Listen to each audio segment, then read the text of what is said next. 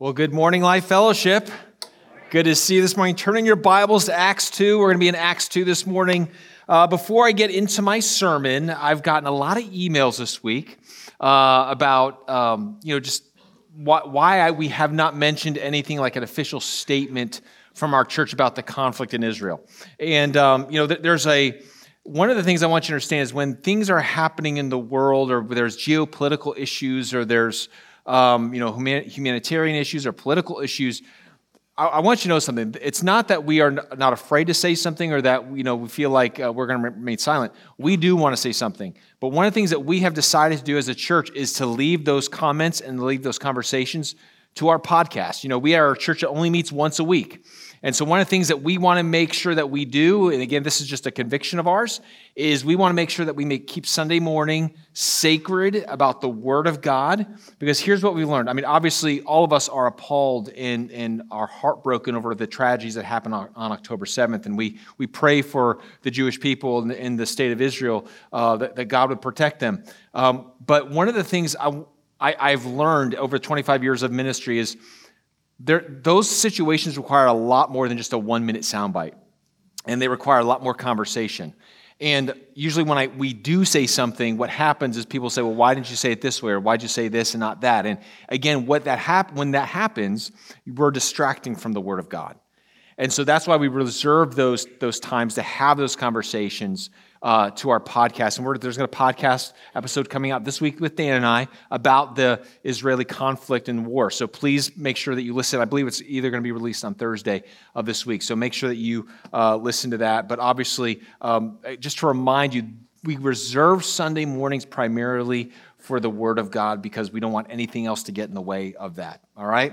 Um, so we're in a series on gospel saturation. Two weeks ago, we shared our new vision statement that every man, woman, and child in Lake Norman and beyond would have the opportunity to hear and respond to the gospel of Jesus. And, and the reason why we shared that new vision statement is not because we did a you know, demographic search and figured what would be uh, you know, helpful to people. What we learned is that from Revelation chapter 5, this is what God wants. Not what we want. This is what God wants. And so we got to align what, what God wants to what we want. And so we align our, our hearts and our minds, our vision to God's vision. And we believe that when God looks at Lake Norman, he sees the 250,000 people and says, I want every single one of them to know my name. I want every single one of them to know about my love, to every single one of them to know who I am. Whether they reject him or not, that's, that's between them and the Lord. But our responsibility is declare the, the name of Jesus to every man, woman, and child who lives in Lake Norman. And that's what we're taking that call seriously. And last week we looked at our mission statement to pursue at all costs a passionate God centered life. Because if we want every man, woman, and child to hear the gospel and to respond to the gospel, it's going to take every disciple of Jesus to live out their life, pursuing at all costs a passionate God centered life. And so we looked at Romans 12 last week, and we looked at you know, the dedication and the transformation it's going to take in order for to make that happen. And so for the remaining four weeks of our series, we're going to go over the L I F E in our name. That's an acrostic that stands for how we define a disciple. So, pursuing at all cost a passionate God centered life, that word life is an L I F E, and it stands for each idea, uh, another uh, description of a behavior, a value, a conviction of how we are to live out our faith. And so, pursuing at all costs a passionate God centered life is going to look like these four things. And the first one for the letter L is living in community. We believe that living in community is one of the most important values that we can have as followers of Jesus. It is literally one of the most the, the things that, that will set should set us apart. The song we just sang. Jesus said in the upper room discourse with his disciples that people will know you're my disciples by the love you have for one another.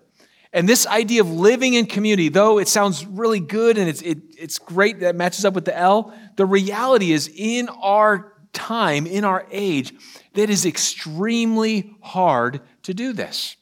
And so we have in this passage, Acts chapter 2, this call, this description of what living in community looks like. And just to kind of get, set the, the text in its context, uh, Jesus has risen from the dead. He's died on the cross. He's risen from the dead, and he has ascended into heaven.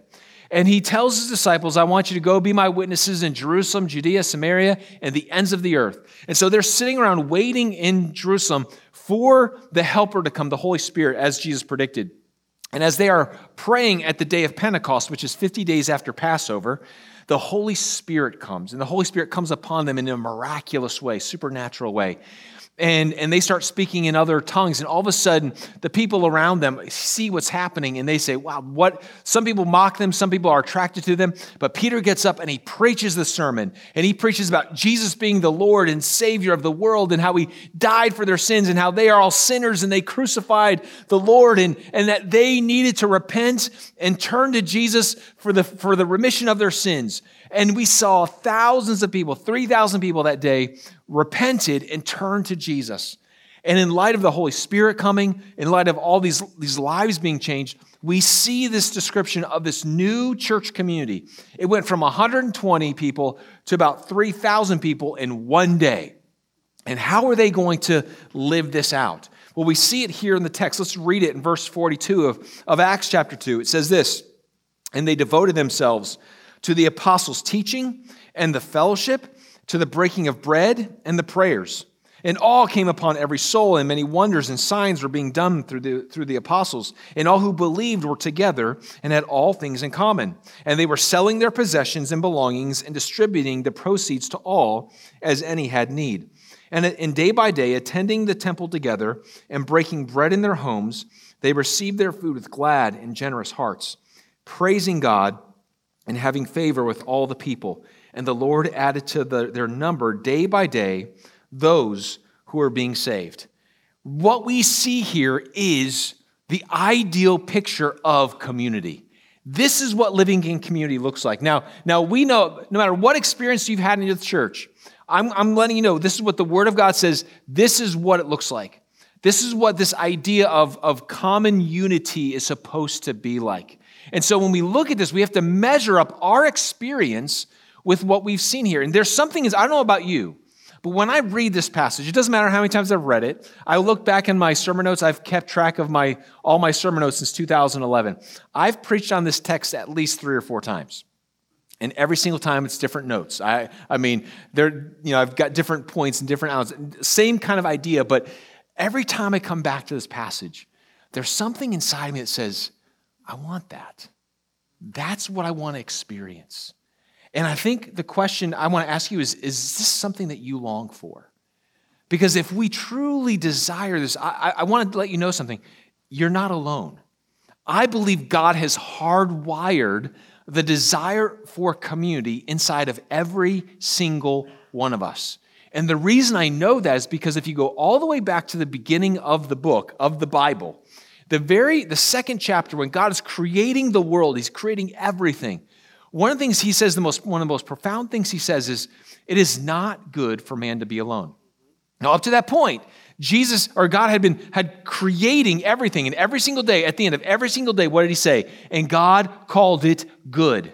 It's the Hebrew word for tov. Okay? So this idea of good, God is saying as he's creating everything, everything God created was good. Well, all of a sudden he creates man, and, and at the end of creating just man, he says, it is not good for man to be alone. It is a new category.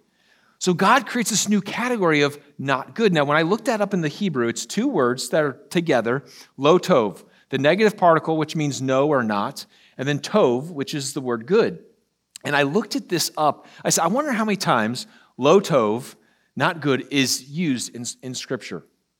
And in the first five times, when it came to the narrative of Scripture, four out of the five times, it carries this idea of calling isolation and loneliness not good. I want you to see this. I'm going to have all these verses up on the screen for you. Um, the first one, the Lord God said, It is not good that man should be alone. I will make a helper fit for him. No, noticing that God is saying, He created us with this deep desire not to go through life alone that we would not experience life apart from the fellowship. And the reason why God says this is because think about this God is a triune God, three persons in one. The, the, the picture of community that we have is the Godhead, the Trinity. And so when he creates man by himself, he says, I understand. I know the desires I've put inside of man. I've created him to need and to want the, the, the, belonging, the, the connection. In fact, one of, the, one of the things that every single person, every single human being that's ever lived, we all ask the same question Okay? Am I known and am I loved? Am I known and am I loved? That is at the root of all of our desires. And if, and if one of those, we can't answer that, then what happens is we, we feel like something's wrong inside of us. Well, look, look what else it says. The, the Moses' father-in-law said, "What you are doing is not good." What was not good? He was leading alone. He had no other people around him helping him lead. Uh, so he was up all day, you know, pronouncing judgments on the nation of Israel. And Jethro, his father-in-law, says, "Hey, you're leading alone. It's not good. It's lo tov.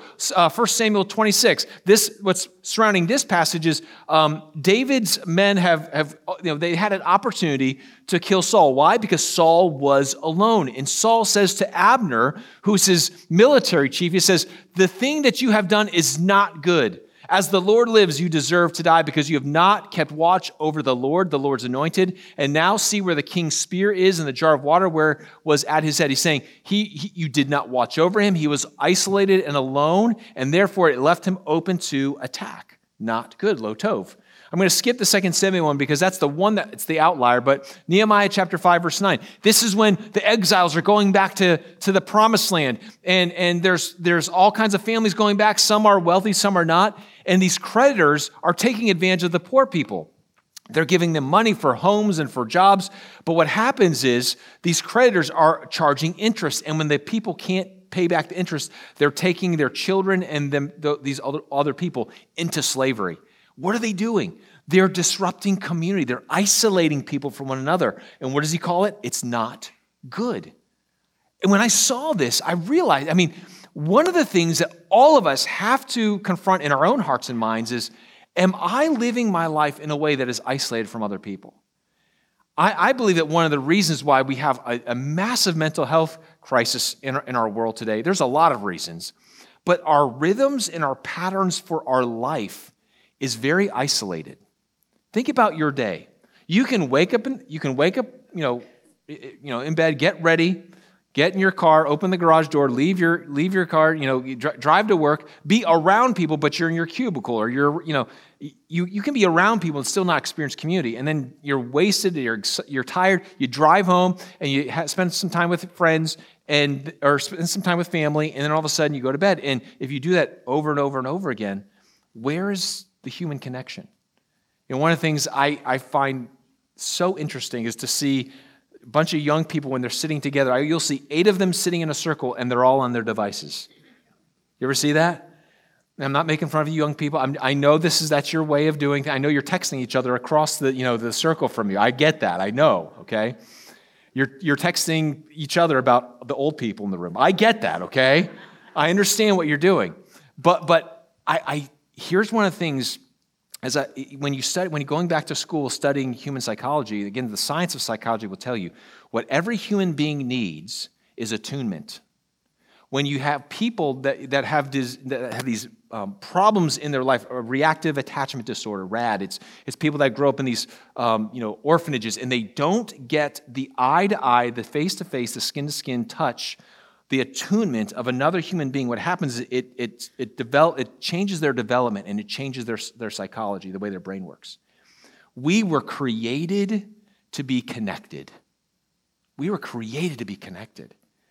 And so when, when, when you go through life and you are just going through the patterns of your life and you're alone and you're isolated, the reason why you're saying, man, there's just something's missing. It's this. This is what you're missing. And, and so, so you know, if I could summarize this statement, here's the main idea I want to leave you with, okay? Living in community, living in community leads to transformation both inside and outside the church, okay? Living in community leads to transformation because one of the things that we see in this passage is that Jesus is changing these people. In fact, if I could give you a definition of community, it's, it's, it's Jesus' people living out Jesus' ways together. It's the people of Jesus living out the ways and the life of Jesus together. That's all community is. And so the, the main problems that we have are twofold. One is that we do not make the effort to seek community because we're so used to our rhythms of isolation. That's just what we, we're doing. And, and the second thing is this we have a false, sometimes uh, some of us get a false sense of community. We have friends, We have people that we're connected to, but it's not the kind of community that's in this passage. Therefore, it leaves us still wanting more. Or saying there's something just not, it's not enough. And so there, there's three components, or there's, there's three points uh, from, from Acts chapter 2 I want to talk about when it comes to community. We're going we're to look at the commitment to community, we're going to look at the components of community, and then the consequences of community in this passage. But the first one is the commitment to a community. And it's right there in verse 42. It says this And they devoted themselves, and I'll just stop right there, underline, circle, highlight that word devoted. And they devoted themselves to the apostles' teaching and the fellowship and the breaking of bread and the prayers. That word devoted is a very unique word in the Greek. It literally comes from the Greek word to have endurance for something, to have the strength of endurance to get through something. Now, now here's something I want to ask you. So we've got this desire for community. We all long for human connection. So, if we have this longing for human connection, why does the Word of God say, and they were devoted to this? And you know why? Because you and I both know there are times when we have tried to live in community and we get hurt. There are times we've put ourselves out there and our experience has been less than. You're like, well, Ben, I, I was at a church one time and, and this person hurt my feelings. You know, I joined a I joined a life group one time and someone said something mean to me or they rude to me or they said, listen, can I just say this? I promise you this. If you are if you come to a church and attend a church long enough, you will be offended and you will be hurt. Because you know why? We're a bunch of stupid people in this room. And, and a lot of times we will say and do things like, uh, that wasn't the right thing to say. That wasn't the right thing to do. We are all sinners and we all fail at many, in many ways. But here's what I also know is this if you don't learn to work through those issues, you don't get to the good stuff. You know, in marriage, what happens is you have two people, husband and wife, and they, you know, they have different values, different ideas of what's right and wrong, good, good and bad, and, and two operating systems of how they think, and you put them in the same house together, same room together, same bed together, and they're saying, make this work out. Remember God's, God's picture, two becoming one. And what happens is friction. Because you have an idea of how things should go, and your spouse has an idea of how things should go, and there's some, there's some butting of heads of how who's going to win. What does this look like? Well, that's going to happen in every human relationship. Whenever you put two people together, at some point there's going to be a divergent road of what do we do? Do I do what you want or what I want? Or is there a third option? What does God want? And I think what we have to learn is, especially we see this in relationships, even in marriage, that when we work through the tension of marriage, that's where we get to oneness. So when it comes to being devoted, being committed to this idea of community, living in community, know right off the bat, it's going to be challenging. You will, you will find yourself becoming disappointed with the people that you've come together with and saying, These people have let me down. Yes, we will all let each other down. At times, we will all let each other down because we don't, we're not perfect yet. But what happens is when we work through the problems, what we've done is we've all learned, we've all grown.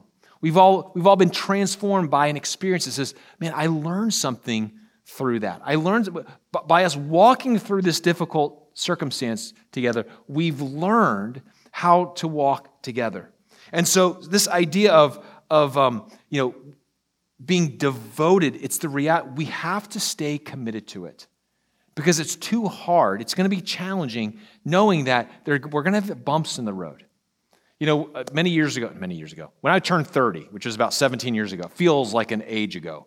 When I turned 30, I remember thinking, oh, I'm so old and I, I got to do something that's young. And so I signed up for this race. I, I, I, don't know what I was thinking, but I signed up for this race. And it was a duathlon. I cannot swim. I, I can doggy paddle, but you know, I, I don't do well with water, okay? I try to make sure that my feet are always on the ground when I'm in water. And so I, I wasn't going to do a triathlon. I was going to do a, a duathlon. A duathlon was a run, bike, run. And so it was a run five, run a 5K, bike like 30 miles, run another 5K. So, you know, it's, it's not that big of a deal. I mean, but I couldn't just show up to it, okay? I knew I had to put in some time to it. But I remember signing up for it saying, I turned 30, I'm going to do this race. And when you sign up and you spend the money to sign up for this race, it's like, I'm in. I've got to do this. Now, you understand, I am not the workout warrior in, in my family. My wife is always the one that's always worked out. She's very athletic. And for, for her, working out, it's, it's fun, it's easy. When it's like, hey, you want to go running? I'm like, mm, I don't think so. Right? And, and so working out has never been like one of those things I, I've looked forward to. Now, recently, I've, I've, I've changed that in my life. But for most of my life, I've been like, couch or run? Couch is going to win today. That's just, that's just how I've, I've thought. But when I signed up for this race, it was like, I can't, I can't just show up. I'm, go- I'm not going to succeed. For my, my pride's sake, I got to get out there. And I remember there would be days I didn't want to run. There'd be days I didn't want to cycle. It was, you know, raining or it was cold or, you know, this truck almost took my head off when I'm on the bike. Like there, it was, there were some parts to it that I'm saying it wasn't enjoyable. But at the end, when I was able to, to go down to, to uptown Charlotte and do that race, let me tell you something. There's a sense of, I'm so glad I did this. I'm so glad I did this. But what got me through that process? It was a commitment. It was a devotion that says, I know this isn't going to be easy. I know there's going to be challenges. I know I'm not going to feel like it, but I need to do it. Let me just tell you something. I can't tell you how many times we used to host life groups in our houses for years. And I can't tell you how many times I'd be like, I don't have people over. I don't want to do this thing. And every single time people would leave our house, I'd be like, oh, that was such a great night. I'm telling you. You know, there are these times inside of us where we feel like I don't feel, I'd rather be in bed with my iPad streaming all night. That sounds fun right? But when you do that, when that, when that becomes what you're committed to, what you miss out on is this. You see, you can't just do whatever you feel like doing and get the good things out of life. You have to conform your heart, your life, your will, your desires to what Jesus expects.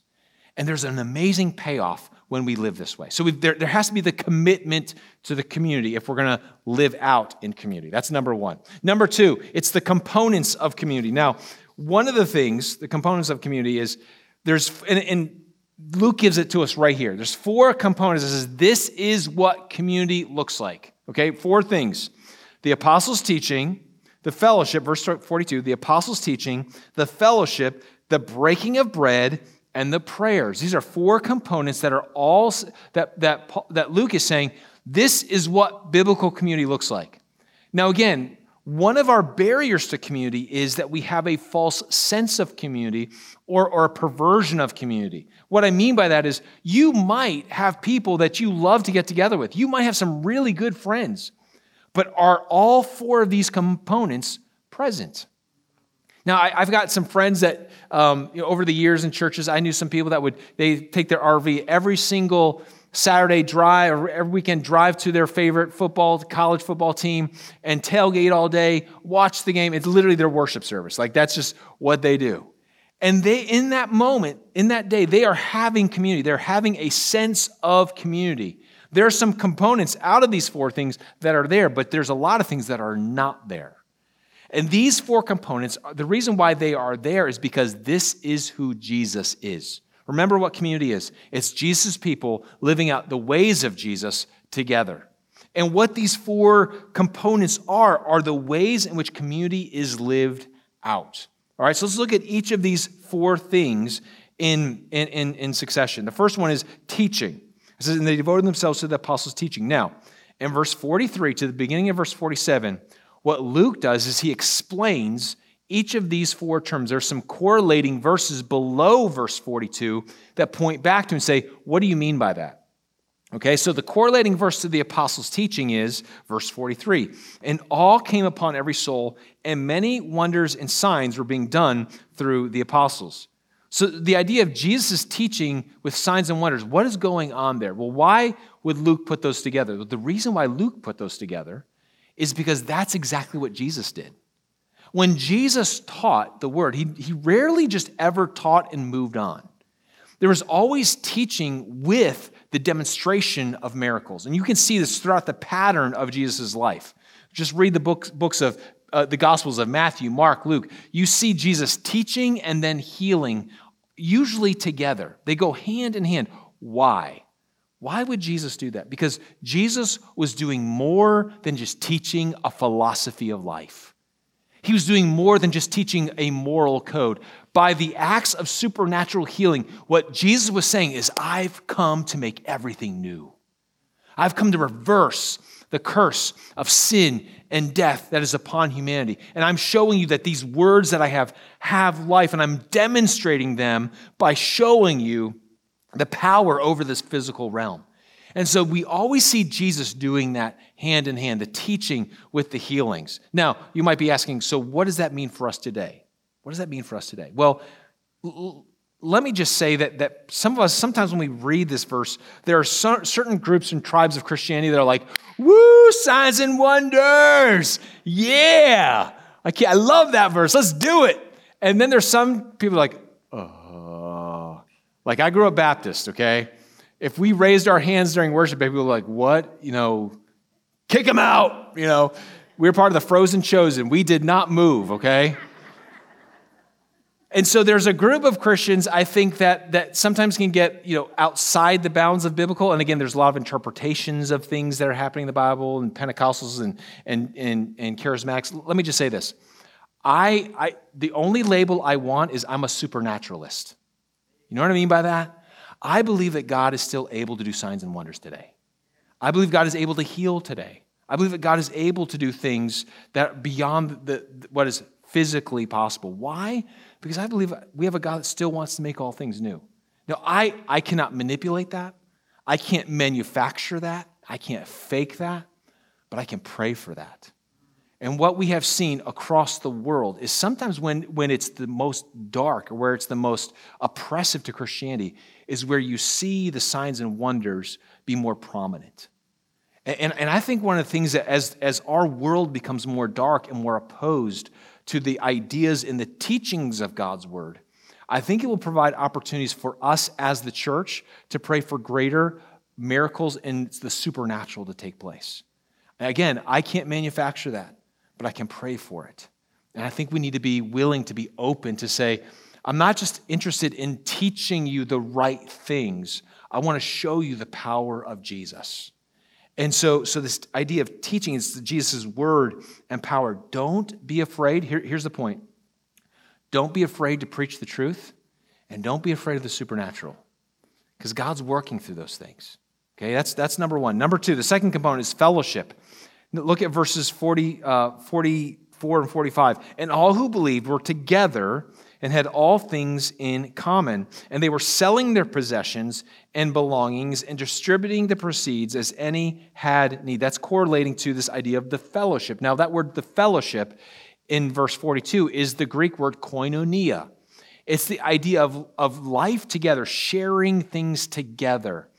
Most of the time, when we use the word fellowship, it means, hey, we, we got together and we had a potluck. Like, the biblical idea of, of, fellowship is there's radical sacrifice taking place. Now, when I read about this, a couple things. Number one, this is not Christian communism. It didn't say that they sold all their things and then you know pooled their resources and lived in a commune. That's not what it was talking about. What was going on is there were when needs were arising within the community of Jesus, the people of Jesus said, I want to help meet that need. Now, why were why were they so willing to do that? They were willing to do that because the sacrifice of Jesus hung over everything they did.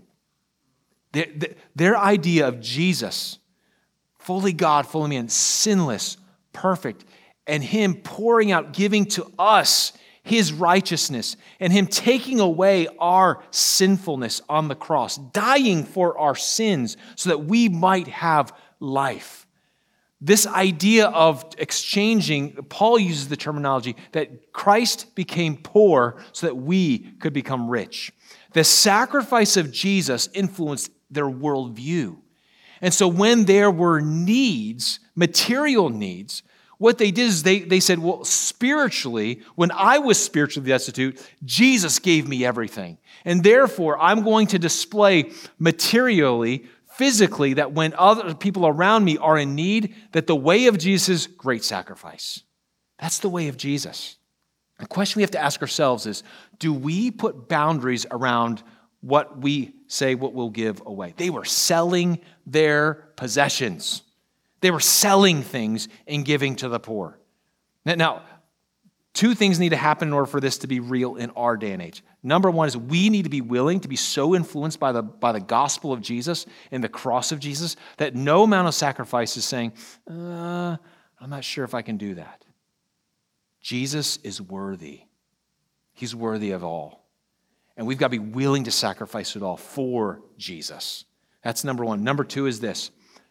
I know this is very, it feels very un American to do this, but we've got to, we've got to be willing and humble to be vulnerable about what our needs are. The only reason this community was actually able to sell their things and give it to proceeds is that people are saying, here's a need I have. Here's a longing that I, this, I, I I'm not going to make it unless I get this. Listen, one of the things that we've got, if you want community to work, there's a difference between going to a Bible study and really finding community.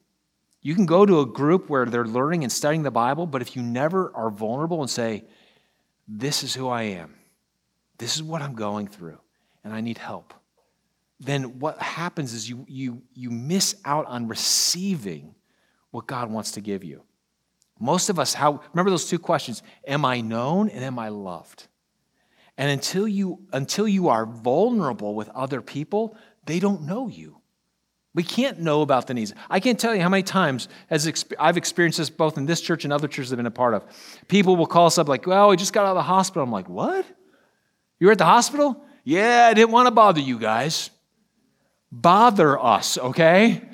This is what church is for, is that when you are in need and when you are hurting, that the church surrounds you and supports you. But we can't do that unless you're willing to, to be open and communicate. And so the idea of fellowship, Jesus' sacrifice, this is something that requires both vulnerability and a willingness to sacrifice that only the gospel can give us the motivation to do. That's number two. Number three, breaking of bread. And I've got to run through th- these things because I'm, I'm running out of time. Breaking of bread. What does breaking bread mean? This is Jesus' kindness. One of the things that we see over and over and over again, the pattern of Jesus' life, is that Jesus ate with anyone and everyone. Now, why was that such a big deal? Because culturally, in those days, you did not eat with people that were not like you, were, that weren't part of your tribe, weren't part of your ethnicity, weren't part of your social strata or your religious strata. And Jesus ate with everyone. In the book of Luke, one a great, a great like kind of sub study to do in the, in the book of Luke is look at the six meals. Jesus ate meals with six different groups of people in the, in the gospel account of Luke. And every single time, there's this tension. Why? Because people are saying, Jesus, why are you eating with that person? Why are you giving your time, your energy, your focus to these people? Eating was, was, a, was a statement back then. You, you made a statement with about your identity. You made a statement with your values. You made your statement with, like, this is who I'm going to associate with through your meals. Meals were a profound statement of your identity. And what the, what the Jesus community is doing in Acts 2 is they're saying this we're following Jesus' model. It doesn't matter your background, it doesn't matter your social strata, it doesn't matter your ethnicity, it doesn't matter all these things that, that people, that humans use to divide what we're going to do is we're going to, I'm, going to, I'm going to sit with anyone and everyone. I mean, do you, do you remember middle school? You know, the, the, the, I remember in middle school, it was like you had to find your tribe in the lunch hour to sit with.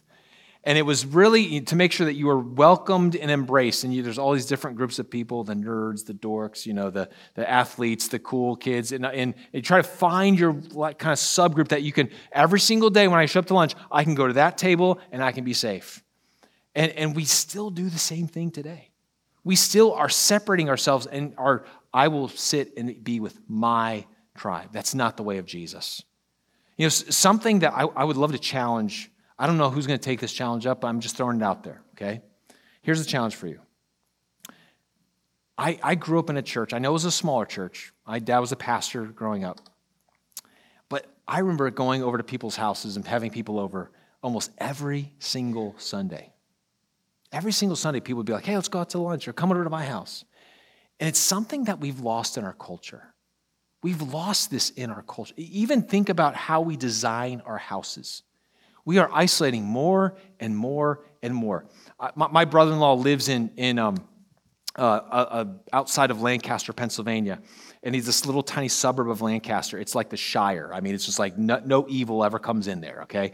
And it's these, the, he lives in this street where there's these row of uh, house, row houses and they all ha- they're all built about 120 130 years ago and every single one of these houses has a porch front front porch that is massive they're massive and and going there it's just like it's crazy when you see how big these front porches are why would they do that because back in those days when people would work all day they'd come home they'd eat and they'd all go sit out on the front porch and talk to their neighbors neighbor over here, neighbor over here, people across the street. This is before televisions, this is before screens and technology. There's just like they they learned how to connect. Now what do we do? Where are our porches now? Backyard, fenced, hedges. Don't see me, don't talk to me. Right? And the front, what does the front of our house look like? Here's a four by four foot plat of concrete. You right? So, so what, what have we done? What we are saying with our way of life is, I'm not interested. Yet, as much as we are saying this with our lives, what we're really craving is, I long for connection. I long for connection. And so we have to ask ourselves, what are the things we've got to do? Again, the, going back to the commitment, to disrupt the patterns and the rhythms of our life so that this is what we're doing. You know, maybe it's going to require some of us to say, you know what? Once a month, I'm going to look for a family in the lobby. I'm going to take them out to lunch. I'm going to invite some people over. We're just going to do that one time a month. See how it changes your connection to this church. See how it can change your connection, your relationships to other people. It will transform you. It's, it's so needed. So that's number three, breaking bread. Number four, prayers. This is Jesus' authority and abiding. Look what it says in verse 47 praising God and having favor with all the people. One of the things that, that we see Jesus do over and over again is praying, praying all the time, praying to his Father, praying with the disciples, teaching them how to pray. Prayer was one of these essential components to community, and, and there's a reason for this. I mean, all it takes, I, I promise you this, if you were to start praying with another person, just meet with another person to pray. What's going on in your life? Again, vulnerability. What's go, you know, sharing the needs and the requests. When you pray with other people, it builds a connection it deepens our commitment to one another in ways that, that nothing else can do. I mean, there's something about prayer that breaks down walls and really brings a, a connection and a, and a bond to, to, humans. And, and so these are all these, these components of, of prayer. And, and even it's funny when you think about uh, when you pray for something and you see God move, man, you have stories to share. Going back to my experiences of leading life groups, I've, I loved all those times that we bring up a, an issue of prayer. Families that I remember a young couple, um, they couldn't get pregnant, they, they were barren for many years. And to pray with them and to walk with them every single Sunday, praying and walking with them. And the moment they got pregnant and the moment they had their child, it was just like this joy.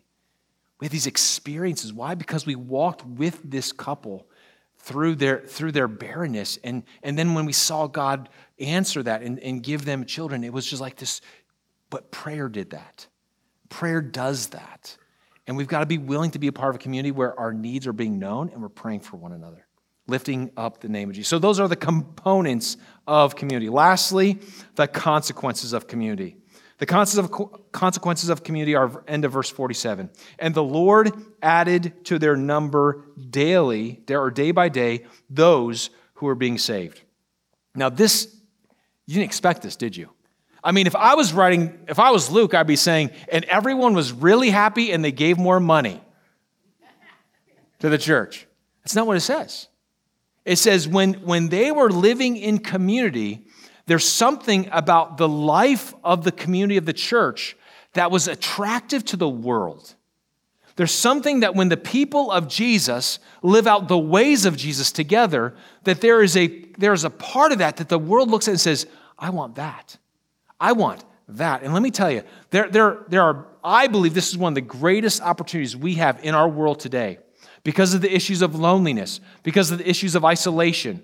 That when we, as the people of Jesus, invite people to get a taste of Jesus' community, what happens is, even before they say, I want your Lord, they will say, I want this way of life.